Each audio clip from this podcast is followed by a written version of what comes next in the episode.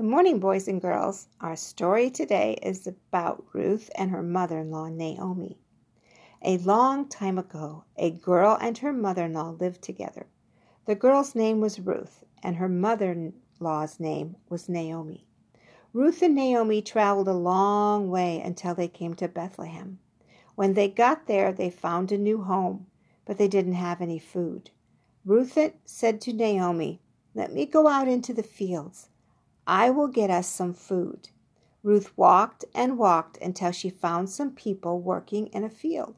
The field belonged to a farmer named Boaz. Boaz was kind to Ruth. He told his servants to let Ruth pick up all the grain that she left on the ground.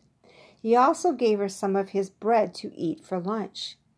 Ruth worked all day in the hot sun following Boaz's servants and picking up the grain they left behind. It was very hard work. Can you imagine working like Ruth did all day?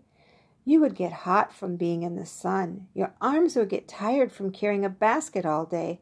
Your back would probably hurt from bending over all day. But Ruth did not mind the hard work because she cared for Naomi and wanted to take her some food at the end of the day. When the day was finally over, Ruth had a basket full of food. What do you think Ruth did with all the grain she gathered? Do you think she ate it all by herself? Of course not. Ruth shared her food with Naomi.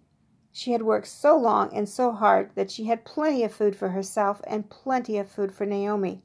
They both ate until they were no longer hun- hungry. Ruth was happy she could care for Naomi. Our memory verse today is Give and it will be given to you. Luke 6:38. Can you say that with me? Give, and it will be given to you. Luke 6 38. Today, Rusty and Raspberry are coming. Here they are.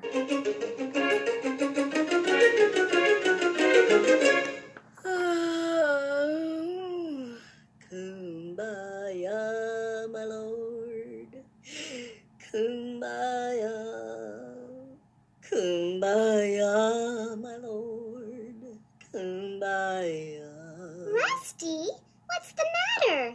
Why are you so sad? Oh, I'm all right, Raspberry. I want you to know you have always been my favorite sister. And when I am gone, you can have all my toys. Rusty, I'm your only sister. What are you carrying on like this for? Oh, Rusty, what happened to your paw? Do you remember how Mommy and Daddy said to be careful when we play near the Porcupine family's house? Yes, I remember. Well, I forgot. I played a game of tag with Porky Porcupine, and Porky tagged me with one of his spikes. Ouch! Here, let me help you. We need to take that spike out. I can't walk so good, though. Don't worry, I'll help you. Thank you, Raspberry, for taking care of me. I like to care for you, Rusty.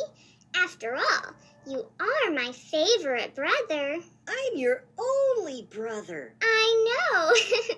Goodbye, children. We have to get Rusty to the doctor now. Goodbye.